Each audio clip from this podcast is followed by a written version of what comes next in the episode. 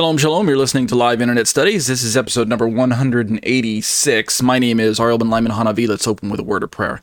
Abba, bless your name and thank you for the uh, study. Uh, Avinu our Father, our King. You, Lord, our the only wise counselor. You are our God and our Savior. You are the one who is bringing, who is bringing these um, studies to their purpose. You are causing us to um, rally around your word and to pour into it and to equip ourselves and to fellowship with the Spirit and to strengthen our minds as a resolve against all of the, the wicked um, schemes of the adversary and the devices of evil men, um, the, the, the, strange philosophies and, and um, theologies that are floating around the world today. Um, you know, you just go, go on the internet and you can realize that there's just all manner of um, perspectives out there that don't line up with the worldview that your word presents. So help us to be um, careful to have our mind as we're going to read in Romans later on in the study night, our mind controlled by the Spirit. Help us to have a mind that's been um, renewed by the Spirit of God and is setting itself on the things of God and not on the things of the world. So help us during this endeavor, Lord, um, and um, continue to strengthen us and raise us up. And we'll be careful to give you the praise and glory. B'Shem Yeshua. Amen. These are the live internet studies brought to you week after week. My name is Arlen Lyman Hanavi, and we start the hour long study with the first 30 minute segment on Matthew 9 14 through 17, Judaism v. Christianity. That's a short title, or is are Judaism and Christianity incompatible with one another? That's the long study or the long title there. And so um, we've been working through the passage. You can see it that you can see on your screen right now. Um, it's a it's a passage that's taken out of the book of Matthew, which does show up in Mark and in Luke, but it's missing in John. Let me just read the passage for you, then we'll jump right into where we left off last week. Um, the ESV has a heading that says a question about fasting, and that lends to the assumption that all of the verses are actually about fasting. But that may or may not be true. Um, as we look at the three kind of anecdotal examples that are given by Yeshua, we find that um, some of them are about fasting, and others are maybe not necessarily. We'll see what they what the Christian commentaries say. We've been talking about that as well. Starting in verse fourteen, Yeshua says, or well, Matthew writes, "Then the disciples of John came to him." And of course, they came to Yeshua, that's the him, saying, Why do we and the Pharisees fast, but your disciples do not fast? And then verse 15, and Jesus said, Jesus said to them, Can the wedding guests mourn as long as the bridegroom is with them? The days will come when the bridegroom is taken away from them, and then they will fast. And then verse um, 16, no one puts a piece of unshrunk cloth on an old garment, for the patch tears away from the garment, and the worse and a worse tear is made. And then verse 17, neither is new wine put into old wineskins. If it is, the skins burst, and the wine is spilled and the skins are destroyed, but new wine is put into fresh wineskins, and so both are preserved. That's the um, parable, or it's not called a parable here in Matthew. It is called a parable in uh, in Luke or Mark, one of the other two. I can't remember which one. But the point is that we've been looking at this um, section through the lens of common Christian uh, interpretation as kind of has been carried along down through the last you know 1900 or 2000 years or so. And what we have ascertained is that essentially or what we've learned is um, that the essential um, default interpretation or most popular interpretation in christian circles today when you ask them what does yeshua what's yeshua trying to get at when he's talking about a, an old garment and a new cl- uh, patch and a uh, uh, new wine and old wine skins, and then the part about the wedding guest and the and the mourning and things like that that isn't as as strongly pushed into the view that I'm about to describe here. But the other two pieces, right? There's three elements. The other two elements, the last two, the B and the C of A, B, and C, um, those are really, really used to emphasize this central point. And the point is that's emphasized. If you read Christian commentaries or listen to your average pastor, go online, do a Google search for this particular uh, uh, sermon um, or this particular um, uh, reference, scriptural reference passage, do a Google search and you can read up on it or you can watch, you know, YouTube videos and things like that. The general gist, this is what I came to, and I, and I did the study a few years back and I'm now revisiting it for this YouTube um, video series. The general gist is this God is working a new thing through his son Yeshua. God is working a new thing. Those of you who are old fans, by the way, of DC Talk, right? You guys remember that old Christian rap group, DC Talk? Um, one of their first um, CDs that came out was um, called Nu Thang, T H A N G, Nu Thang, right? And uh, the, the, I think one of the very first songs was "New New Thang." God is doing a new thing, right? And um, sorry, I just r- reminded that since DC Talk were my uh, roommates in college at, at Liberty University. So um, God is doing a new thing through through Yeshua, through His Son, and this new thing, right? This new thing, this new thing is um incompatible with the existing worldview of Judaism or the existing thing, uh, religious system of the day.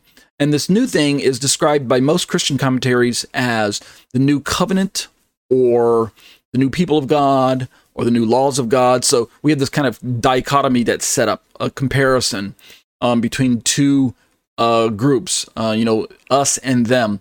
And um, essentially, what we're talking about is what amounts to replacement theology or supersessionism, where one group is superseding the other or one group is replacing the other. So, in the terms of people groups, it's Israel is being displaced by the church, by the Gentile Christians. So Israel gets replaced. Israel's out, the church is in. If you pour it through the um, topic of the Torah, of the law of God, the law of Moses, then the law of Moses is out and the law of Christ is in. So that's the replacement there. If you're talking about um, covenants or testaments, like you read in your Bible, if you open up your Bible, you know you've got two main sections, Old and New Testament with that little separator page in the middle that you really should just rip out. But in terms of Christian theology, Old Testament is out or downplayed or being replaced or outmoded or it's run its course, right? Um, and the New Testament era is here or something like that. You ask Christians, are you Old Testament Christian or New Testament Christian? They'll just tell you right away, I'm a New Testament Christian. Uh, in terms of covenant, we think of old covenant is is out and new covenant is in. So we could use any number of descriptors, nouns, and things like that to describe this phenomenon, but it all amounts to about the same thing. Old is out, the old is out, the new is in, and when we talk about again people groups of God, if you're on the receiving end of the going out process of the of the older of the outdated one, you know the Jewish people, it doesn't really sit very well with you. So that's part that kind of drives part of where I'm going with my commentary because I'm Jewish and I'm a believer in Jesus and I have a high respect for the Torah and the people of God and the law of God and the Old Testament and things like that. And yet when I hear all of these sermons about, well, all of that's out, all that's being replaced. I, I, begin to scratch my head and say, okay, that sounds good. sounds theologically, maybe even factual or or or, or you know um, plausible. But what does the Bible say? And what does this parable really say? So we're looking at this parable through that um, perspective. I mentioned, and I keep mentioning this, that if you read the parable at face value, the, the, the three parts to it, right, A, B, and C, the A part is a little more difficult to figure out. You know, the wedding guest and the bridegroom. I can kind of figure out that this is Yeshua putting himself in, in the place of the um of the bridegroom, and the bride, of course, is the people of Israel or the people of God. And now that this wedding is the focal point and Yeshua is here with them, why would you want to mourn? Why would you want to fast? Instead, you should be rejoicing, right? And so I can understand that part. That doesn't still sound like there's any replacement going on right? We could have that setting in a Jewish setting. Jesus is the long awaited bridegroom of the bride Israel. And now that the bridegroom has arrived, per the prophecies of God to Israel in the Old Testament, now Israel, you can rejoice. You don't need to mourn. You don't need to fast. You need to rejoice because your bridegroom is right in front of you. Okay, I can get that. We can we can we can um, track with that and still keep it as a kind of a um, a Jewish topic. But when we get to B and C, um, B being the piece of unshrunk cloth with the old garment, and C being the new wine and the old wineskins. That's where the Christian commentaries really start to dig in with this idea that Yeshua's message was too radical for the first century to latch onto.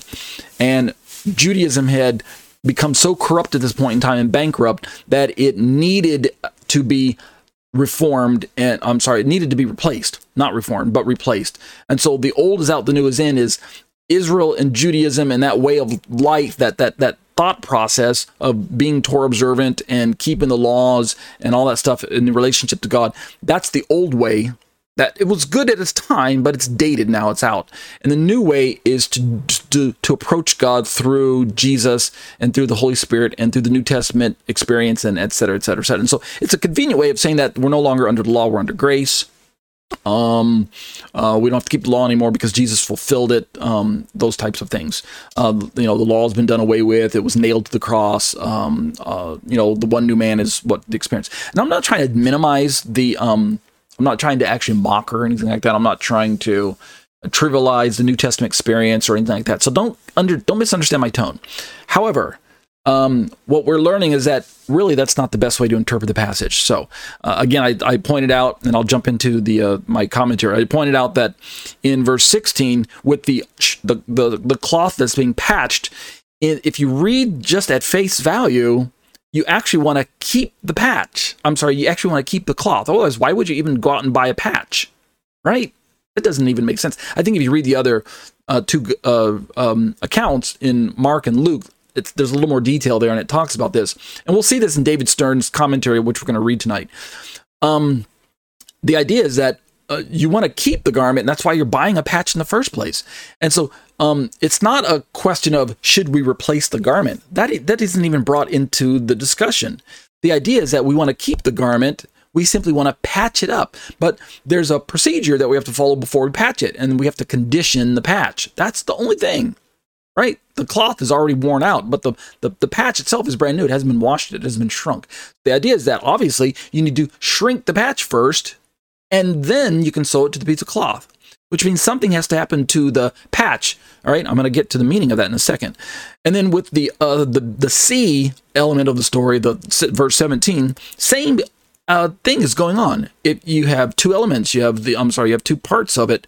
You have the old wine and you have the new wine. I'm sorry, you have the new wine and you have the old wineskins. If you just introduce um, one to the other right away without doing any any prep, then you're going to end up with a disaster, right? Yeshua says the skins will burst and the wine will be spilled. Skins are destroyed. But notice the very last clause says, but new wine's put into fresh wineskins. And so both are preserved. And we already looked at the Greek that the word for new, it preceding the word wine, and the word for fresh preceding the word wineskins is not the same Greek word. And so the implication here, and David Stern's going to bring this up again as well, so I'm kind of getting ahead of myself, but I'm giving you kind of a, an overview in case you don't make it to the end of the, the rest of the commentary. Basically, we're going to see that Yeshua wants both to be preserved. Both are preserved if you do it the proper way. So, in the analogy of Yeshua is the new patch, and Yeshua, or the unshrunk uh, patch, the unshrunk, um, uh, the, the piece of unshrunk cloth, and Yeshua is also the new wine. In both of those analogies, in Christian commentaries, they say that the old wine is Judaism. I'm sorry, the uh, the wineskin, the old wineskin is Judaism. Likewise, the um, the garment, the old garment, is also Judaism. And in their analogy, Jesus is simply incompatible with them, so you can't repair them. They have to be replaced with brand new clothes or brand new um, wine or something like that but um or new brand new wineskins. Um but that's not what the the the, the passage says. It doesn't say that the, the the cloth is replaced or that the wineskins are replaced. If you read it the the idea is that the cloth should be kept. Otherwise why are you patching it? And you want to preserve both the wine and the wineskins. It even says that both, but the new wine is put into fresh wineskins, and so both are preserved. So, using the analogy one for one, if we're talking about Yeshua's teachings and the New Testament experience as relates as it relates, right? Um, you know, um, vis-a-vis to um, the Jewish worldview of that day. Well, then Yeshua is trying to preserve Judaism He's trying to preserve the law of God. He's trying to preserve the Torah way of life. It's just that he knows that there's something that has to take place first. So let's talk about what has to take place before Yeshua's teachings can take hold uh, in the heart and the mind of the people who are listening to him, watching him, witnessing him do all those works. We're on a section in my commentary called "The Old Man, the New Man, and Messianic Judaism," and so we're going to read David Stern, who is a Messianic Jewish author. He wrote the Jewish New Testament commentary along with the Jewish New Testament and now the complete Jewish Bible. And so let's drop down into his comments and read these. These are taken from his Jewish New Testament commentary that I own. All right, here's what it has to say. This verse and the next speak to the issue of whether faith in Yeshua the Messiah can be combined with Judaism. And he's commenting specifically on, we says this verse and the next. Let me drop down and see. I think he's talking specifically in verse uh, uh, 16 and 17. Just he's doing what I'm doing. He's realizing that it's of those three elements, A, B, and C, right? The A being the wedding analogy, the B being the uh, cloth analogy, and the C being the wine skin analogy. Of those three, the last two are the two that are more pointed and more relevant to kind of pushing um, the perspective that Yeshua is trying to um, reveal to his listeners. And so um, uh, that's why David Stern says the next, this verse and the next. He's he's talking about verse um, 16 and 17. Um, these speak to whether faith in the Yeshua Messiah can be combined with Judaism. Again, if you ask your average ver- garden variety Christian commenter commentator this question, can is Yeshua can faith in Yeshua Messiah be combined with Judaism? I mean, in our day and age, you know, with the cancel culture and everyone trying to be very, very careful about the words that they say, right? Because we're living in a woke generation.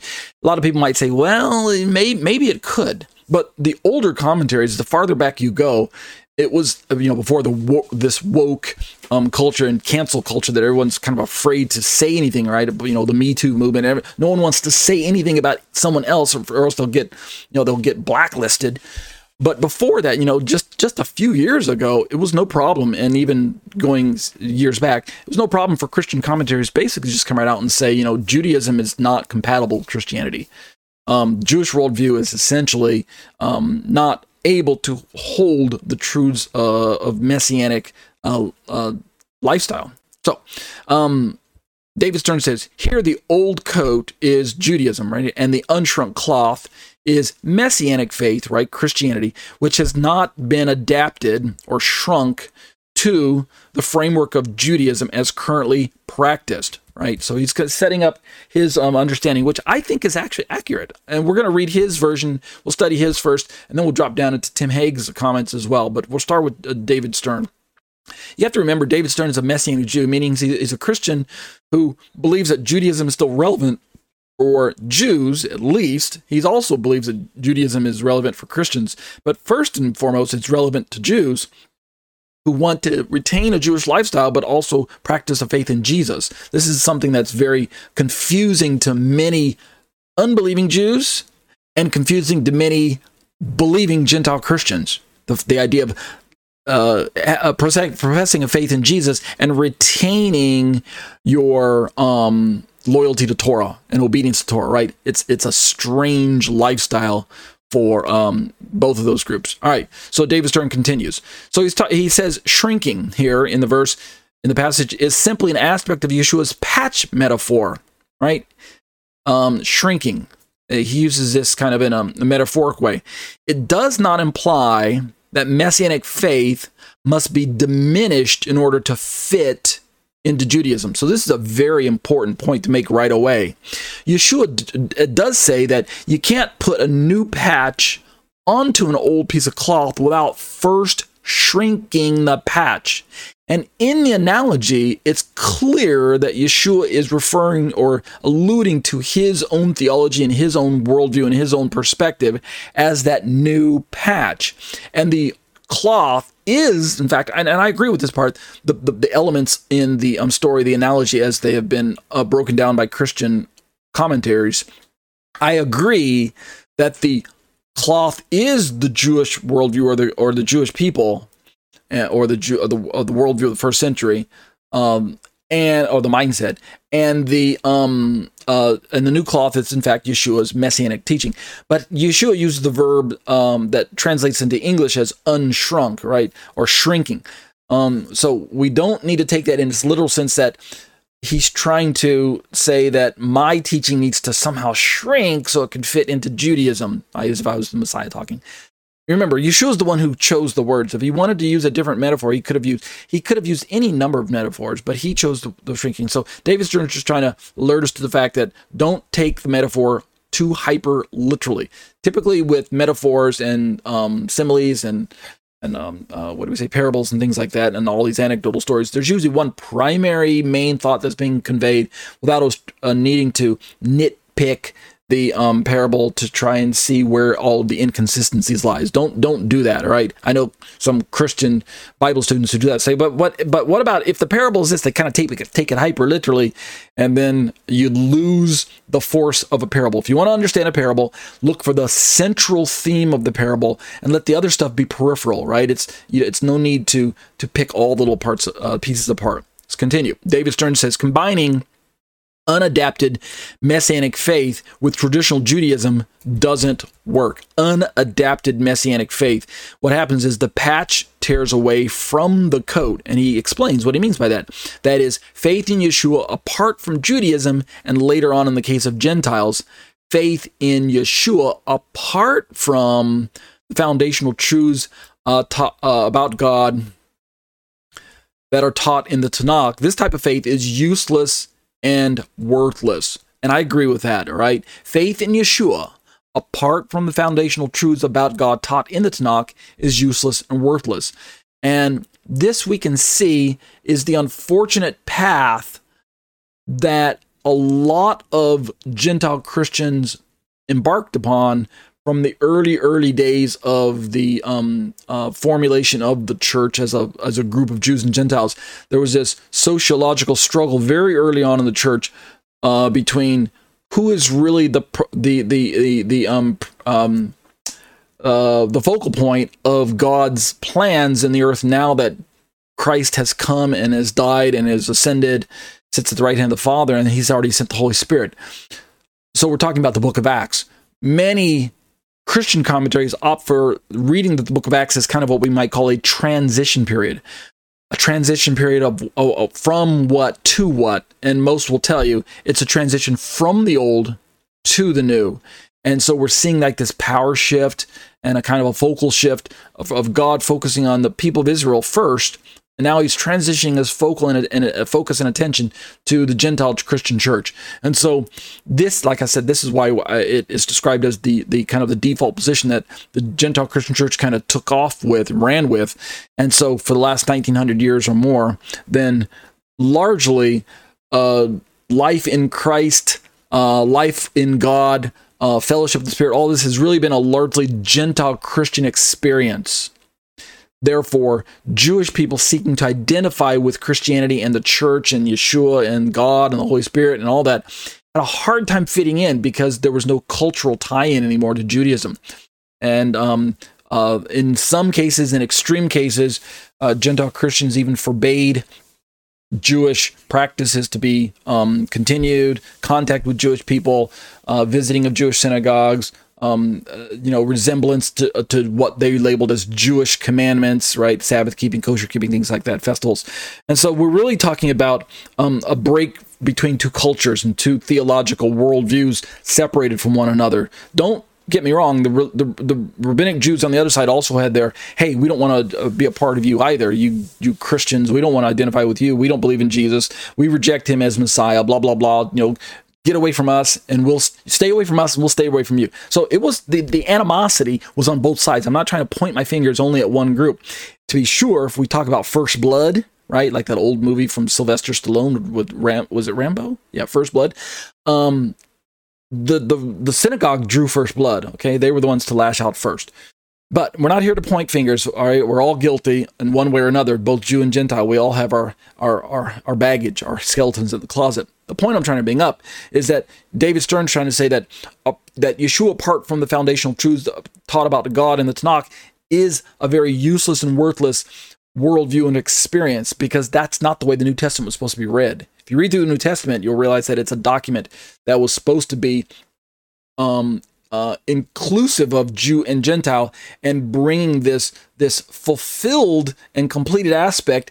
And when we say fulfilled and completed, we're talking almost like a building metaphor, where the top floor completes the bottom, the floors below it. Right, the um the foundational parts uh, hold up the floors above it. So there's a, a working relationship between the the top parts of the building and the bottom parts of the building. There's no animosity between the two. There's no hey, the top floor saying we don't need you anymore because we're we're we're the you know we're all that and a and a bag of chips. We're we're the we're the crowning achievement of this building. Look how look how we shine, right? Look at our spire. Look look at our our um our our um uh penthouse. You know, look how shiny and bright and and and and you know desirable that we are. We don't need you bottom floor, basement, uh, foundation, you know, sitting in the cement, in the dirt, and all that stuff. We don't need you. No, of course, that's silly. If a building could talk, it wouldn't it wouldn't say that.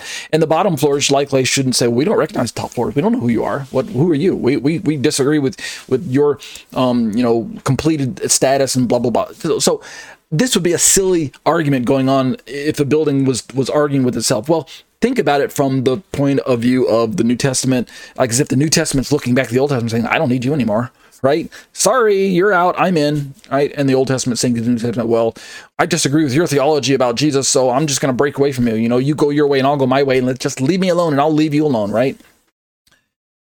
Right, how silly. All right, so David Stern um, continues. Um, not only that, right, talking about the uselessness, worthlessness of this perspective, not only that, but it leaves a worse hole. Attempting to combine unadapted messianic faith with traditional Judaism leaves Judaism worse off than before. All right, so he's going to explain what he means by unadapted, so don't uh, get confused if you don't understand just yet. Don't worry. He continues The implication is that one must shrink the new cloth adapt messianic faith to Judaism, for Yeshua does not imply that there is anything wrong with patching an old coat. That's the part I wanted to let, kind of let sink in for a split second. Is as we're reading through these uh, verses, don't read so fast and be so quick to jump into the idea from your Christian commentaries that the old coat is actually needing to be replaced. Again, the implication is that if you have a coat and it's valuable enough to you to patch, then the assumption, or and and we can we can simply say that this is the the, the proper mindset. It's not even really just a um, loose assumption. Is that you want to keep that coat, and that's why you buy a patch. Otherwise, you just go out and buy a brand new coat right? Or you go borrow one from your brother or sister, right? You steal theirs. That's that's usually how we do it. If you have multiple siblings in the house, right? your coat's not fitting so well, you go steal one from your older brother, right? His clothes fit you anyway. So Yeshua implies that there's nothing wrong with patching the old coat this is where we are beginning to see that the perspective that's offered by your your average uh, Christian commentary, and I keep focusing when I, I, keep highlighting the word Christian commentary because hey, guess what? Not too many Jewish commentaries on the New Testament out there that are written from a rabbinic perspective. If they are out there, I don't know about them, right? The, the, the, unsaved rabbis, the traditional Jewish people, the Orthodox Jews, they're not interested in reading the New Testament. They're not interested in commenting about the New Testament. So we can understand why I keep saying Christian perspective. It's not like the Christian perspective is all bad. I'm just trying to say that that's the default. That's really the main one that we have to work with from here. So don't don't be don't misunderstand me. But in closing for this section, and we'll finish this uh, paragraph tonight, and then we'll call it quits. Yeshua in this part is not really trying to imply that Judaism needs to be replaced, or that the law of Moses needs to be replaced, or that the people of Israel need to be swapped out for the new people group. That's really the challenge that I'm trying to present. Uh, I kept using the, the, the analogy of the baby in the bathwater, right? You guys know the analogy. You have a dirty baby, you you draw a bath, you put the baby in the bath, and you wash them down. And then when you're done, you have a tub full of dirty water, dirty bathwater. What do you do? Do you throw the baby out with the bathwater? That would be absurd, right? Instead, everyone knows that you keep the baby, but you toss out the bad, the, the, the, the dirty bathwater. The same thing is kind of going on with, with this analogy. Judaism has its problems of in Yeshua's day, and I'll close with this and read this final comment. Judaism certainly had its holdups, its hangups and headaches and holdups and heartaches and things like that. Um, but was it necessary to toss that? We have to remember where did the Jewish lifestyle originate? Where did it come from? My premise is that the Jewish lifestyle originated in God giving the lifestyle to Moses at Sinai, and then Moses writing out the rest of the Torah as he journeyed with the people of Israel before he died. So the children of Israel carried the words of Moses that God dictated to them with them into the land of Israel when they established themselves as a people group. Thus, their constitution as a people was framed and influenced, and in many ways, simply directly, um, uh, uh, um, uh, how how would say directly um, uh, ruled or described or or uh, um, uh, determined by what God told them what to do and what not to do. So that's why I say the Jewish lifestyle. Yes, they brought and added their own traditions, their own opinions, their own halacha, their own rulings, their own group policies, things like that. Any group is going to do that. But by, by uh, what I'm really trying to get at is that the foundational part of it was was given by God, and so there's nothing wrong with it. Let me finish reading David Stern's commentary. This paragraph so we can break this part off and then we'll pick this up next week. David Stern says the early Messianic Jews did adapt Messianic faith to Judaism, meaning they retained their status as Jews, their their loyalty to Torah, their connection to the people group known as Israel. They simply took Jesus and realized that he's the fulfillment of what we've been waiting for. He's the fullness of it. Now we can actually do an about face and re-examine Judaism and the people of Israel in light of what Messiah has already done for us and the presence of the Holy Spirit, and we can begin to connect the dots where we previously didn't see. He says these early Messianic Jews they actually did adapt Messianic faith to Judaism, but the later Gentile church did not. Let me back up there for a second. The Gentile church didn't adapt Messianic faith. Instead, um, David Stern says some forms of Gentile Christianity. Notice he says some. He's not. It's not. His indictment isn't, against all, but some forms of Gentile Christianity became paganized precisely because the Tanakh was forgotten or underemphasized, paganized. Um, there was a, like I said, a power shift. Um, you know, a vacuum of was created when when um, one people group is thrust out of the picture, and so something has to rush in to fill that vacuum, uh, as is typically the case when you're talking about a power shift. And so, um, if you lose your connection to Tanakh and the the the the um the commandments of God, you have to fill it with something else. And um, earlier on, a lot of Gentile Christianity filled that void uh, with um, surrounding cultural um, elements, pagan elements in some cases. Um, and some of that was bad, some of it was good. Um, you know, I'm not trying to say that all traditions are wrong, not all cultural elements are wrong or unbiblical or things like that. The point I'm trying to say is that if you rip the um, commandments of God out of the picture. There weren't any New Testament um, documents yet to call a book, right? That would come a little bit later. Then you've got suddenly a, a void that needs to be filled by something. And so that's what David Stern's trying to get at. He concludes this section. We'll pick this up next week. He says, Messianic Jews are once again, speaking of today's Messianic Jews, they're once again trying to bring New Testament faith back to its Jewish roots. And we have this idea of returning to our Hebraic roots, uh, the Hebraic roots um, movement or the Hebrew roots movement. I know that term's got a lot of baggage to it as well. The um, Torah movements or um, um, what you know whatever returning to ancient paths. Messianic Judaism, many different labels you can describe but they're all trying to accomplish the same kind of goal. At least that's my perception of what they're trying to accomplish is to retain our faith in Jesus as Jews, and I'm sorry, um, retain our identity as Jews and loyalty to Torah, but at the same time bring in our faith in Jesus and not allow that faith in Jesus to have to replace our faith in God and our loyalty to Torah. We'll talk the, a little bit more about this next week, but we'll stop right here in David Stern's commentary, and that'll do it for um, uh, Judaism v Christianity. Are Judaism and Christianity incompatible with one another? These are the live internet studies brought to you week after week. Uh, my name is Ari Ben Lyman Hanavi. I'm a member of the Harvest Congregation, a real live congregation in Thornton, Colorado. You can find us online at graftedin.com. We'd love to have you join us live in person at our synagogue services week after week. But if you're still just a little bit uncomfortable getting out and about, at least find us online and uh, follow our YouTube channel and watch the videos like you can see on my screen right now. You're also um, invited to head on over to tetzetorah.com. That's my own personal Torah teaching website. T-E-T-Z-E-T-O-R-A-H.com is the uh, URL address if you'd like to bookmark it in your browser. Um, you can see a cluster of links there to different studies that I've put together. This is not the exhaustive list, but it's just kind of the core list that I draw from.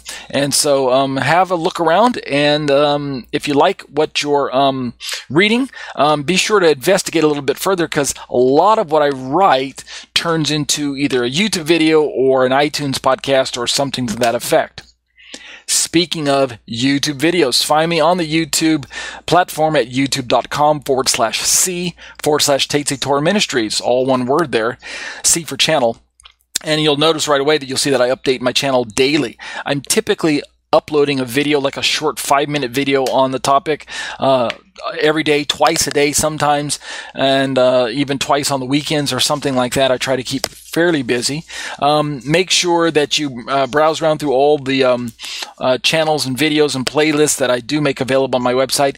And for those of you in post production, you can see that I've got a bunch of uh, um, suggestions dancing around the screen. Subscribe to my YouTube channel, uh, hit the bell for notifications, leave me comments uh, or questions or corrections. Hit the thumbs up if you like what you're watching, and make sure to share the content with your other friends and family members in your social media circles. Some important details uh, that if you'd like to join us for our live studies is get access to Skype somehow on whatever device that you're using, smartphone or smartwatch or uh, desktop or laptop or iPad or um, you know Android device or whatever. Um, get access to Skype, and um, that's the platform that we use uh, week after week. In fact, if you click on the blue Skype link that you see on my screen right now, it'll launch Skype in your browser if you're using a desktop or laptop computer, and uh, you don't have to do anything any, any other installing if that's what you'd like to do. So we'd love to have you join us week after week uh, via Skype. But if not, um, if you are on my website sometime at tetzetorah.com, take a moment to scroll down to the very, very bottom to that black section where you can see some Hebrew writing and carefully pray about partner partnering with me during this difficult time that I'm still in. It's been quite a long um, famine, is what I'm calling it, um, of. Uh, of um, employment, um, where I'm still um, just kind of relying on uh, God's grace and favor to keep me uh, afloat, uh, and that's accomplished through your um, gifts and contributions and, and prayers and support, and uh, um, just uh, monies that are being sent in via the internet. This is the mechanism right here. Click the little yellow donate button that shows up on my site here, or in the each video I put a little link to this same um, uh, PayPal feature link, as well as it shows up in my newsletters to give people an opportunity to help support me. Um, I'm so absolutely thankful and grateful to be on the receiving end of your generosity. And I pray that the Lord will continue to bless you out there. Those of you who are regular givers, just absolutely um, so grateful. I can't express my gratitude enough at how um, how thankful I am and absolutely humbled uh, to be in a place where God's using you to bless me during this difficult time. So uh, please do continue to keep giving. Uh, those of you who are regular givers, those of you just give me one-time gifts, that's fine as well too. I mean, uh, God uh, creates the increase. God knows the need. God creates the increase. Um, you guys are just on the on the uh, position of being used uh, by God uh, to bless me. So thank you, thank you, thank you. As I always say, be blessed as you seek to be a blessing to others. Let's turn to exploring the Shema discussions on the issues of Trinity. We're right in the middle of looking at these passages about the Holy Spirit. We're revisiting these passages from part two earlier, Remember, we had a table where it was Father, Son, Holy Spirit. Now we've we've trimmed down the table to just look at the Holy Spirit. And over the last few weeks, we've looked at how the Holy Spirit is called God in the Book of Acts. The Holy Spirit is um, Creator in the Book of Job. The Holy Spirit resurrects in the Book of Romans. Uh, the Holy Spirit dwells in the Book of John. The Holy Spirit is everywhere in the Book of Psalms. And the Holy Spirit is all knowing in First Corinthians. And we finally also looked at um, the Holy Spirit sanctifies us as believers in the book of First Peter. And that's basically where we left off. And then what I've been doing is I went back to the um, Romans 8 passage because um, contextually, uh, that passage is kind of the culmination of Paul's um, teachings on the Trinity of God. I've got this um, commentary that I found online, uh, written by a, a, Trinitarian Christian gentleman. It's a short essay, about 20 pages, but it reads almost like a miniature um, thesis or something like that. It's, it's got some kind of technicalities in it. But I'm going to see if I can leave time in our Trinity study tonight to um, look or to read part of his commentary. But what I want to do first is I want to finish this little mini excursus that I've been embarking on, that I've uh, uh, been uh, uh, conducting for the last two weeks, and we'll finish this tonight. So we'll take three weeks. This is an excursus where we're reading through Romans eight. And we're mining it for all of its um, nuggets. We're just going verse by verse and looking at it. If you take all of Paul's letters where he talks about the Spirit and you compare how many times, just sheer number and context and things like that. In Romans 8, it's the most concentrated. In fact, it shows up, I think the word spirit itself shows up like 22, 21, 22 times, something like that. And so, um, what we find if we just look at Romans as a snapshot, the first two chapters, I think, deal with God and his dealings with mankind. The next five chapters, so two and five, that's seven, yeah, deal with um, the redemptive work of Yeshua the Son and um, what he did for us on the cross and defeating death and, and things like that.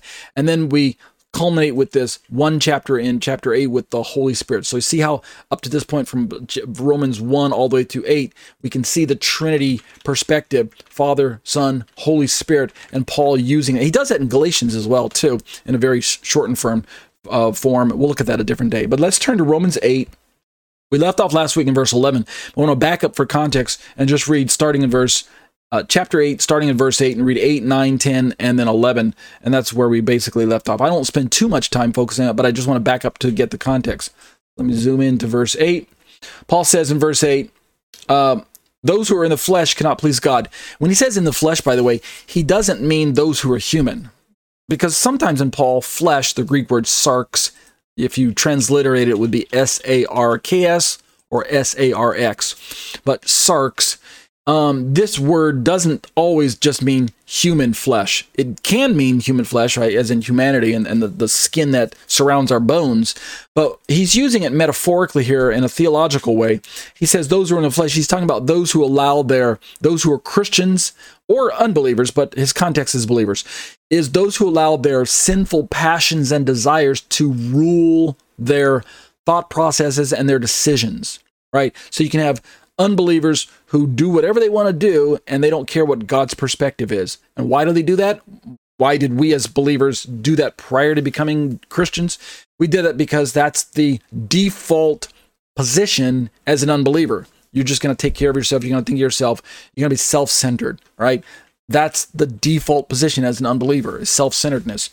But once you become a believer, you surrender that will to God and you allow his will to dominate your life and to dictate your decisions and thought processes. And that's the point that Paul's trying to make. However, this process is not automatic. it requires discipline. It requires hard work. It requires allowing the the word of god to saturate your mind. It requires um, spending a copious amount of time meditating and reading and studying God's word and focusing on Yeshua as your first love. It requires reliance upon the Holy Spirit and surrendering your will into God's hands. So it is hard work, it's not automatic. The flesh is going to resist you, your stubborn flesh, your stubborn mindset. So that's why Paul says those who are in the flesh from the believer's perspective, you can still default into that old way of and patterns of thinking if you're not careful. In fact, that is what ends up happening to us as believers if we don't discipline ourselves to live according to the Spirit. So don't live according to the flesh. This is what Ryrie's Bible used to call the carnal Christian, right? He's a believer, but he's not living like a believer. He's very little power in his life. He's living like he's he's, a believer, but he's still living like he's still in the world, like he's unsaved. That's what Paul's trying to say. Those who are in the flesh. Um, verse 9, you, however, right? Notice the contrast. You, however, are not in the flesh, but in the spirit. This is a positional statement. Forensically speaking, when God looks at us, he doesn't see us as sinners. He sees us as redeemed, as saints, because he's looking at us at like kind of like Wayne Watson, the old uh, Christian uh, uh, song, uh, Christian singer used to say. He's looking at us through rose colored glasses. Um, and so he's seeing us through the blood. When he looks at us, he sees the blood of his son Messiah applied to our very hearts. Kind of like the same imagery when the Passover, um, the death angel passed through the land of Egypt in the book of Exodus. If the death angel saw the blood on the door, then the death angel passed over that door, passed by, or you could say he stepped over the threshold and became a protector. Either way, the, the analogy is still the same. The idea is that the blood is a protection mechanism. Same thing happens in the spirit. When God looks at me, he knows that I believe in Jesus, his son. Therefore, I am um, exempt from the death penalty that is pronounced uh, for unrepentant sinners. I'm not in the flesh anymore. I'm in the spirit. If in fact, Paul says, here's his proviso, if in fact the Spirit of God dwells in you, right? It's not automatic. Not enough just to call yourself a Christian. It's not enough just to, to go to church and hang out with your friends uh, that God's going to forgive you and look at you as if you're in the Spirit. No. The, what has to take place is that the Spirit of God has to dwell in you. And then we we talked about how that this is a Trinitarian passage because you've got the Spirit of God, the Spirit of Christ, and the Holy Spirit Himself. You're not in the flesh, but in the Spirit if in fact the Spirit of God, which is God's Spirit, but in this case, contextually is the Holy Spirit, if the Holy Spirit dwells in you, anyone who does not have the Spirit of Christ does not belong to him. Paul can seamlessly weave the ideas of God the Father, God the Son, God the Holy Spirit, one God, right? Three persons. He can seamlessly weave that into his writings because he was a Trinitarian contrary to what my Unitarian detractors want to keep reminding by sending me emails and comments to my YouTube videos that God is not a Trinity. I'm sorry, he is Trinity because he reveals himself as Trinity.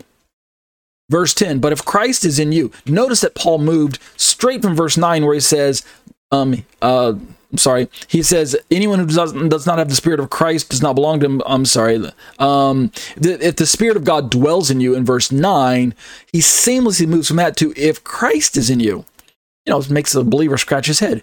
Who is inside of us? And I, I jokingly say this all the time. Uh, you know, it's it's a loaded question. I mean, I actually know the answer is the point. Who's inside of us? Is it God's spirit that's inside of us? Is it God who's inside of us himself, not a spirit, but him, he himself, as opposed to a spirit?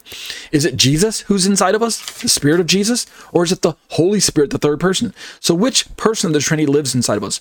God the Father, God the Son, or God the Holy Spirit? And the answer is yes. Right? That's the point. You can tell my by, by my uh, silly answer not really so silly, but you can tell by my answer that what I'm trying to convey is that um, uh, we have this Trinitarian experience. It's it's it's hard to wrap our mind around. It's mysterious. Um, it's part of the hidden things of God. It's hard for us to even articulate. But it is a truth that Paul didn't have any problem writing about, and he doesn't even elaborate on it. He just moves from one idea that this person is inside of you, and then the next verse that this person is inside of you, without explaining how that's possible and what that looks like. So, but if Christ is in you, although the body is dead because of sin, the spirit is life because of righteousness. And then in verse 11, that's where we left off last week. If the spirit of him who raised Jesus from the dead dwells in you. Here again, who raised Jesus from the dead? The default New Testament position is God the Father raised Jesus from the dead. If you if you took all the verses about resurrection and where they're talking about who did it, right? Who done it? Um, you'll find that most of the verses put the um lay lay the uh the the responsibility on the feet of God the Father. He's the one who raised Jesus from the dead. There are other passages like this uh, that talks about the spirit of him who raised Jesus from the dead meaning the holy spirit raised jesus from the dead but then we can we have to include that jesus said himself that i have the power to lay my life down and i have the authority to take it back up again so he's almost saying that I did it. I died and I resurrected myself. That is exactly how we can interpret that. What does that mean? It means that the, the idea of resurrection is also a Trinitarian concept. Father, Son, and Holy Spirit all had a point, had a role to play when it comes to the resurrection. So Paul says, if the spirit of him who raised Jesus from the dead dwells in you, a little bit of ambiguity, a little bit of equivocation, is the spirit of him which is God? Is that who raised Jesus from the dead? Or is it the spirit, the Holy Spirit, who raised Jesus from the dead? Because the Holy Spirit is the spirit of God, the spirit that God sends forth, the third person of the Trinity that that proceeds in eternal procession from the first person of the Trinity. Is he the one who raised Jesus Christ from the dead? Again, the answer is yes. He will also give life to your mortal bodies through his spirit who dwells in you. Again, the spirit dwells in us. The spirit of him, uh, but wait a minute, Christ dwells in us. Uh, but wait a minute, um, uh, the spirit of God dwells in us. So you know, and then in Galatians, Paul can say, you know, the spirit of Christ dwells in us. Um, you know, Jesus is in us. So again, that's what that's the point of the New Testament experience is that God is this complex unity um and at the same time he he expresses himself as trinity right? He's one god but there's this trinitarian experience going on. So don't let the detractors uh, eat your lunch. Uh, paul says in verse 12 of romans Romans chapter 8. So then, brothers, we are debtors not to the flesh to live according to the flesh. Again, he circles back around just to remind them because of your uh, forensic position, because of the, when I say forensic, I mean like a courtroom setting, a legal um, status that's applied. Remember, uh, uh, uh, I, um, you've watched enough courtroom um, movies and dramas and, and, TV shows to know, you know, how many of you are old enough to remember Perry Mason, right? I, I do. I'm old enough, right? I'm showing my age. Um, but the the um, criminal enters the courtroom guilty because there's there's hasn't been a trial yet. So he enters guilty, right? He's been convicted. I'm sorry, he's been um um uh, charged. And so he enters the, the courtroom charged, and he might even be in handcuffs and, and, wearing prison orange. Who knows? The point being is he doesn't know his verdict until the trial takes place. So his his future is, is up in the air, right? Um, he doesn't know what's what, what what if he's going to spend his life in prison or if he's going to walk out free it's not until the judge and we're assuming that it's it's a one trial um, case right? Uh, you know it doesn't go to an appeal court and up to a, a, supreme court and things like that. But just follow along with my analogy without ripping apart. He comes into the courtroom he doesn't know his status but eventually the judge makes a decision based on listening to the two arguments going back and forth with two different attorneys you know the defense attorney on one side and the def- the uh, the prosecuting attorney on the other side whatever and eventually the judge brings his gavel down and makes a pronouncement, some type of verdict, right? Maybe it's a jury court or maybe something like that. And the jury helps to, to make the decision. The point is that typically the verdict is what can stick. Um, now, again, I know, and uh, we could we could make this absurd and say, but wait a minute, there could be an appeal court, and he could take it up to another court who could who could overturn that ruling. Blah blah blah blah blah. I don't want to go into that. All right, don't get too complicated. I'm trying to make this simple. In God's courtroom, once the sinner is brought into the court and Yeshua takes the case and pleads the case on behalf of the sinner, then if the sinner places his faith in Yeshua then God's pronouncement when he brings the gavel down is acquitted. You're free. You're guiltless. Why? Not because of something you did. You did commit the crime. Let's just use me, right? Ariel, you're guilty. You committed the crime. But because you placed your faith in my son, I'm going to forgive you. I'm going to acquit you. I'm going to erase the crime from the books, as it were. When I look at you, I see my son. I see his blood applied to your account, and therefore the penalty has been paid, the debt has been paid, and therefore you have been set free. So, because that is who you are, Ariel, you no longer have to live as if you're under the old passions of the flesh. You can they're going to still war against you on the inside, but you don't have to live, you don't have to give in to them. You have a new advocate, you have a new power inside of you, the Holy Spirit. He's going to help you live a life of sanctification and do what's pleasing to me as God the Father. So then, brothers, Paul says in verse 12, we're debtors not to the flesh, but to live according to the Spirit. Notice he even used the word debtors, right? We don't owe the flesh anything. We, we pay, why? Because Jesus paid the debt, right? Whenever my flesh rears its ugly head, I, I can look at him and say, guess what? I don't owe you anything. Why? Because Jesus paid the price. He paid the price for my sin, when he hung on the cross and he died and he resurrected to prove that he's more powerful than death. Death couldn't even hold him down. So, you stubborn flesh, you know, get behind me. All right, as if I have these kinds of conversations. But so we're speaking of believers, verse 13. For if you live according to the flesh, you will die. But if by the Spirit you you put to death the deeds of the body, you will live. Again, in Paul, the idea of being in someone, you know, if you if you're in the body, if you're in the flesh, if you're in Messiah, it's the idea of letting yourself be controlled by that or um, letting that be the dominant factor, the dominating factor of your life. If you live according to the flesh, if you live according to your old sinful passions, then you're going to put yourself in a position where eventually you're going to, uh, as the Bible says in other places, sin when it runs its course. Uh, I'm sorry, uh, um, lust leads to sin and sin leads to death. There's this, there's this progressive nature of lust and sin and death.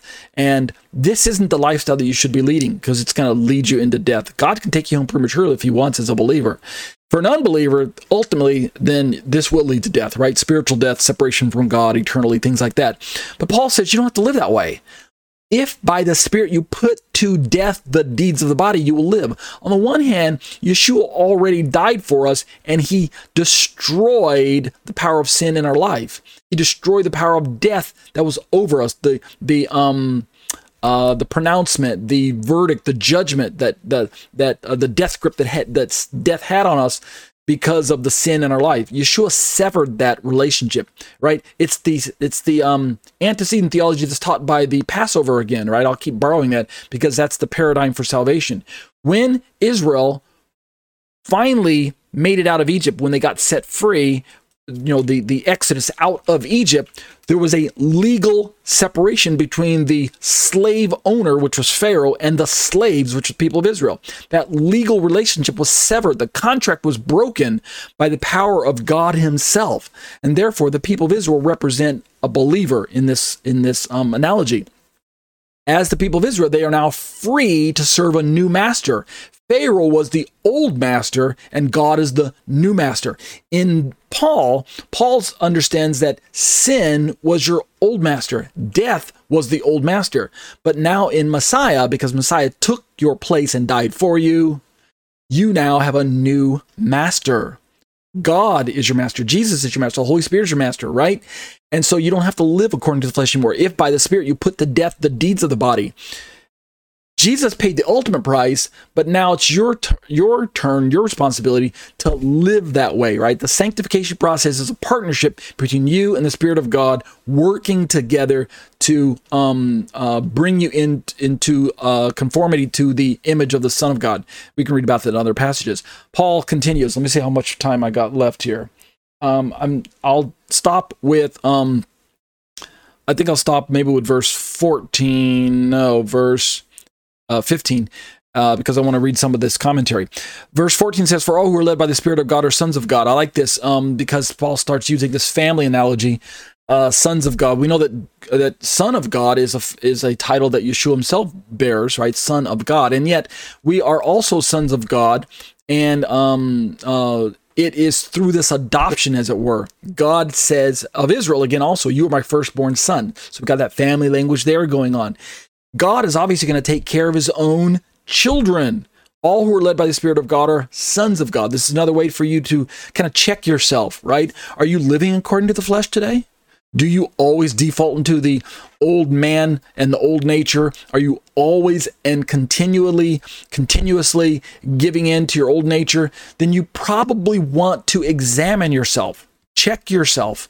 Um, you know have a have a deep conversation with your own heart and your head and see if you really are a son of god. See if you really are saved. Um, if your life is is characterized by um, sinful habits and sinful passions and sinful desires and sinful actions and and things like that maybe you you aren't really born again. Maybe you're fooling yourself right? You're going to church and hanging out with your friends and you talk about the bible but you really don't know jesus right? So you need to um, work on that. Make sure that that's a, it's a real um, part of your life. Paul continues, For you did not receive the spirit of slavery. Again, the same analogy. Paul draws from the, the, the, Passover analogy, right? Slavery and thing, all that, because that is the, he already knows what I'm telling you, that the um, uh, Exodus from Egypt is the big type and shadow that the Bible uses to portray what it means to become a believer and to be um, become uh, born again and enter into the saved experience. You didn't receive the spirit of slavery, right? That would be Egypt all over again, to fall back into fear. What you have received instead is the spirit of adoption as sons by whom we cry, Abba, Father, the spirit of adoption. In Galatians uh, chapter 4, Paul puts it this way He says, You've spirit, the, the, the, it's Christ in you that helped, that caused you to cry out, um, Abba, Father, or Daddy God, right? Um, we'll read that verse next week. So I'll stop here in verse 15. Let me just jump into a bit of this commentary. I'm not going to be able to read all of it, but um, it's put together by a gentleman by the name of Roberto Pereira. Pereira I'm not sure if I'm pronouncing that right. Um, so let's read just maybe a paragraph.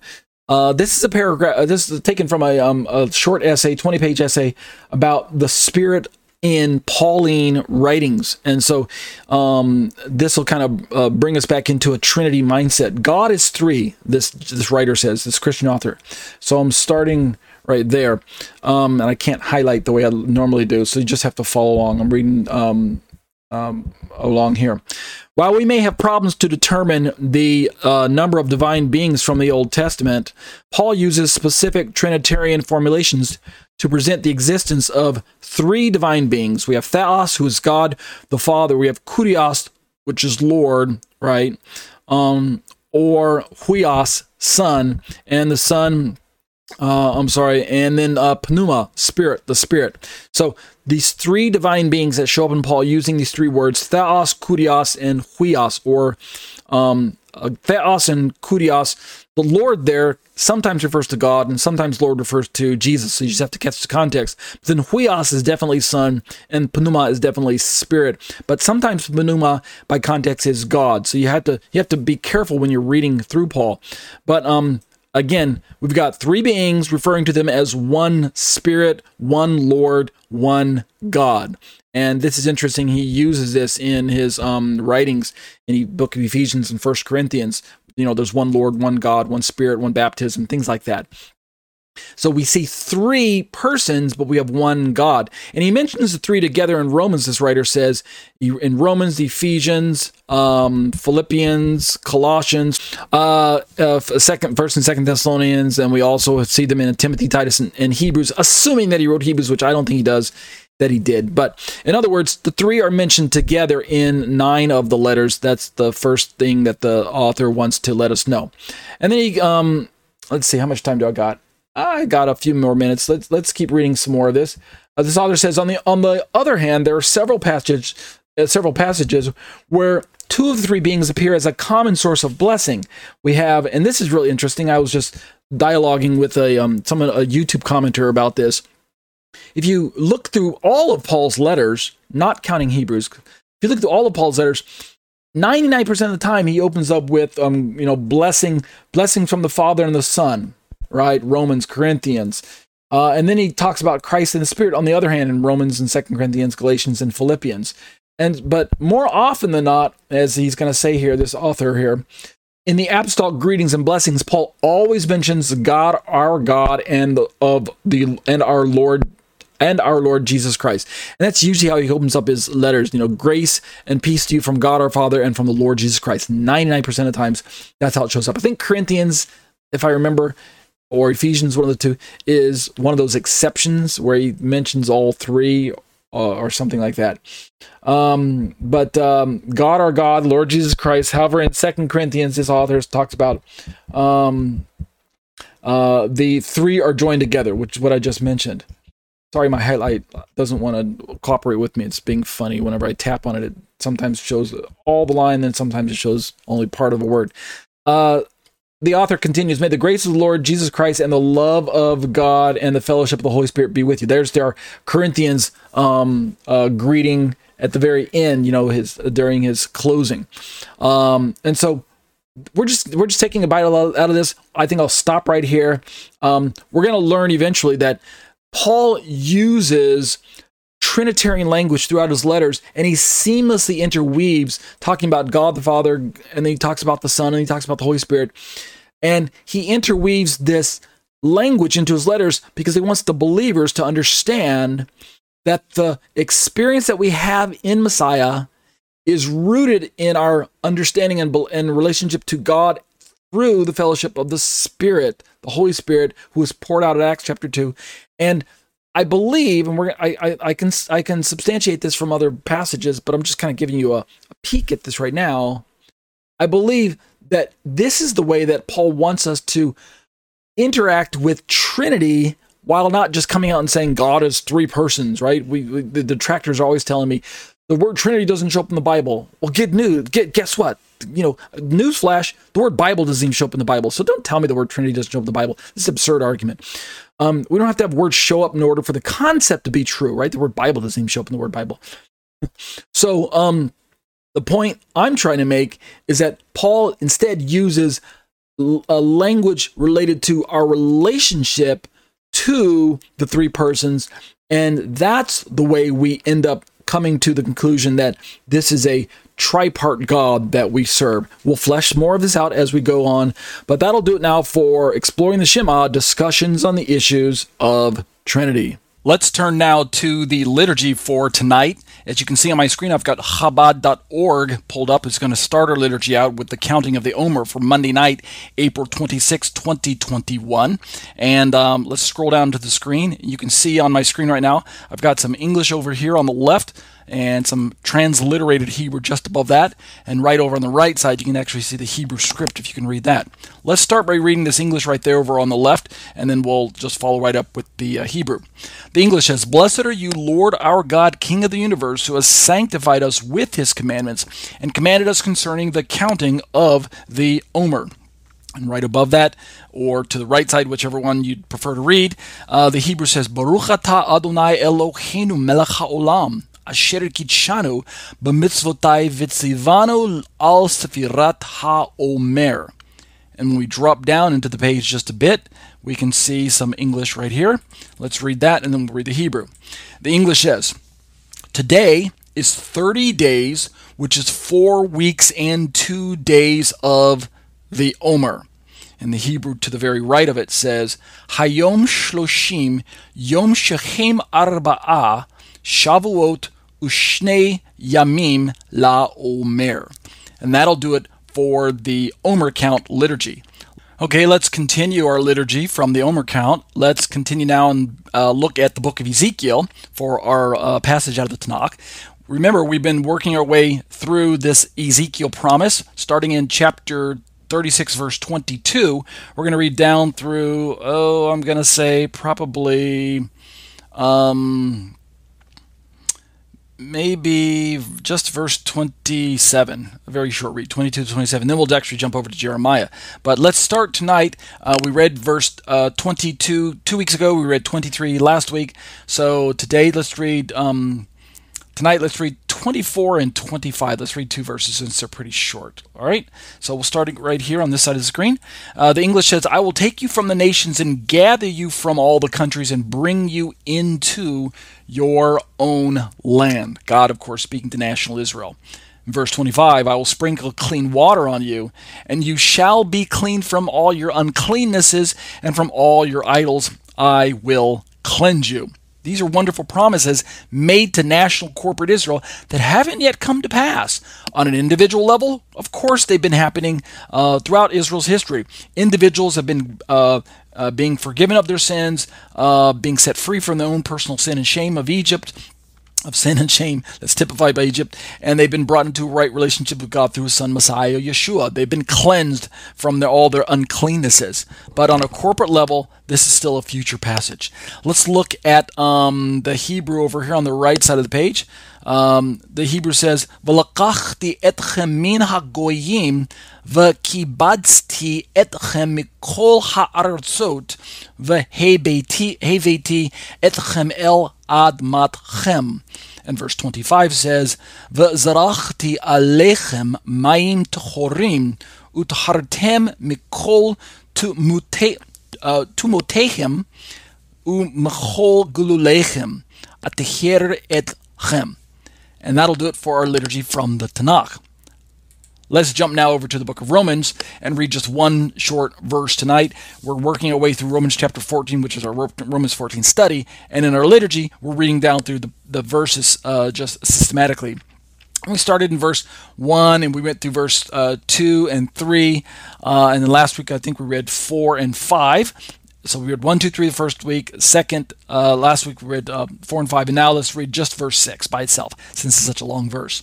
Paul says in English, The one who observes a day observes it in honor of the Lord. The one who eats, eats in honor of the Lord, since he gives thanks to God, while the one who abstains, abstains in honor of the Lord and gives thanks to God and of course the English or the uh, Hebrew. Let's try that one more time. The Greek over on the right side of the page says ha phronon tein chimeron kurio phrone, and then in brackets we have a variant uh, that shows up across the manuscript families uh, that it makes it a longer reading. The variant in brackets says kai ha me phronon tein hemeron curio u frane, end of bracket.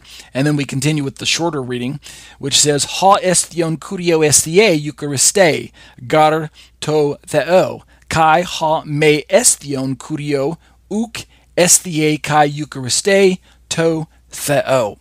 And that'll do it for our liturgy for tonight.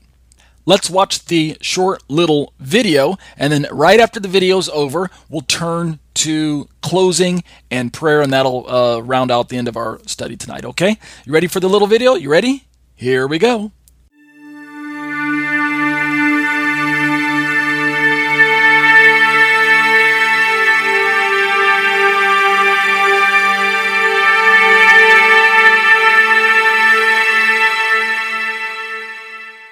Short Questions, Short Answers by Torah teacher Ariel and E Bible. Copyright Tetze Torah Ministries 2015, all rights reserved. Here's our question for tonight What did God mean when He said, Remember the Sabbath day and keep it holy? Yeah, we're going to be talking about the Sabbath tonight. FYI, the original eBible.com question asked about honoring the Sabbath and keeping it holy, and after posting my answer, the question was reworded using the terms remember and keep it holy, and my original answer thus is going to reflect part of the originally worded question, in case you guys wonder. All still photography used in this video is courtesy of unsplash.com. Using the Tanakh, the Old Testament, I couldn't find a verse that simply commands us to honor the Sabbath day and keep it holy with the original Hebrew word kavod for honor and the original Hebrew word kadosh for holy. Although Isaiah 58 13 through 14 probably comes the closest since it employs both of these words across two verses. So that was the original question, and so that's how I originally worded my answer. And it reads, If you turn back your foot from the Sabbath, from doing your pleasure on my holy day, and call the Sabbath a delight and the holy, the Hebrews kadosh, day of the Lord, honorable, if you honor the Hebrews kavod, it, not going your own ways, or seeking your own pleasure, or talking idly, then you shall take delight in the Lord, and I will make you ride on the heights of the earth. I will feed you with the heritage of Jacob, your father, for the mouth of the Lord has spoken it. However, there are quite a few other verses commanding us to single out the Sabbath in special ways. I'm going to list a few more familiar ones along with the original Hebrew root verb used to describe the action listed in the Torah. So, again, this is going to be kind of a little bit of a word study. Our first one is the word remember, which is the Hebrew zachar. Uh, we're told to remember the Sabbath in Exodus 20, verse 8. We're also told to keep the Sabbath in Exodus 31, 14, and 16, and the Hebrew word for keep is shamar. And then we're told to observe the Sabbath in Deuteronomy 5, 12, the Hebrew verb also being shamar. But notice, notice, you can see from above that keep and observe share the same root Hebrew word shamar, yet are translated with two differing English words. The original Hebrew word shamar actually implies guarding at times.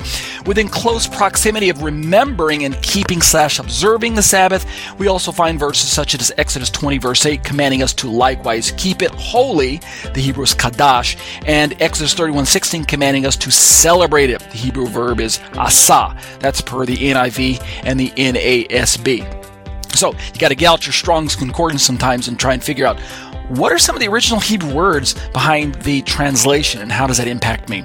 What is more, we find that God Himself blessed the Hebrew word as barach, the seventh day, and He made it holy, Genesis 2 2, a day which we know to be the Sabbath day. God also declared the seventh day Sabbath to be a sign, the Hebrew word is ot, between Israel and Himself to expressly declare to the world that it is God who sanctifies Israel. Read Exodus 31:13 and Ezekiel 20, 12, and verse 20. Go back and read these verses. The reasons for Israel marking out the Sabbath are numerous, but perhaps the two most well known are number one, to remember that God is the creator, Exodus 20:11, and two, to remember that Israel was rescued from Egypt, Deuteronomy 5, verse 15.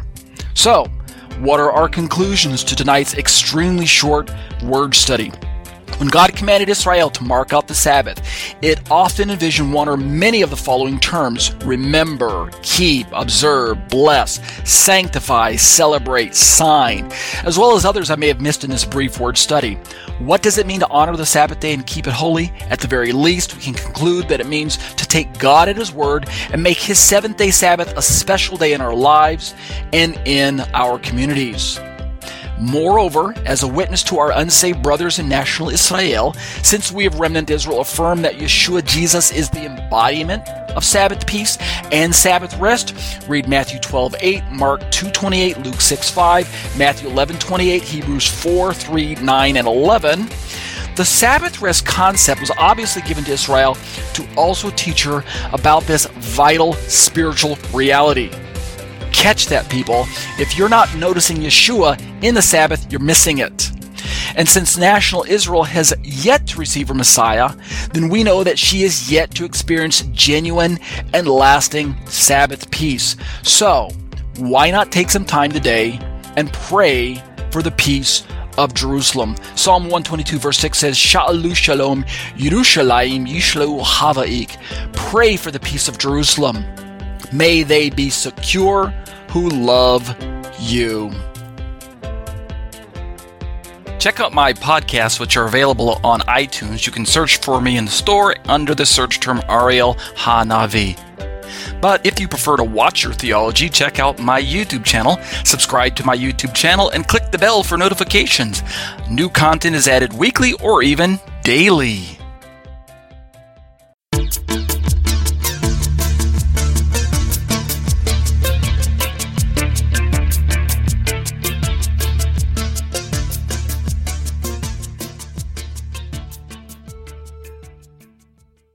And that'll do it for the short little video. Let's close in a word of prayer. Abba, bless your name, and we are so grateful to be able to uh, meet together with like-minded believers uh, around the world, and uh, week after week we can pour into the Word and just study and build one another up in prayer um, and in fellowship. Thank you for these opportunities. I pray that you'll continue to heal us and bless us and strengthen us during these very uh, difficult days that we live in. And we'll be careful, Lord, to give you the praise and the glory. Bashim Yeshua. Omain.